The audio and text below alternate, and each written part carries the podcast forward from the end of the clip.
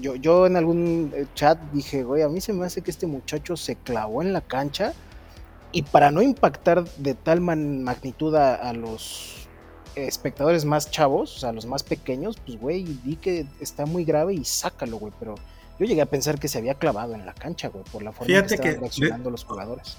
Haciendo un corte rápido, desde hace ya mucho tiempo, todas las jugadas que son de que llevan una consecuencia en donde está lastimado el jugador en la cancha, lo cortan y se van a, temas comerciales, ¿no? Digo, realmente no hay más allá desde cómo atienden a un jugador en la cancha. Este, eh, lo más que alcanzamos a ver es la, jugada, la repetición de la jugada, se van a cortes y luego regresan y enfocan a lo mejor a algunos de sus compañeros.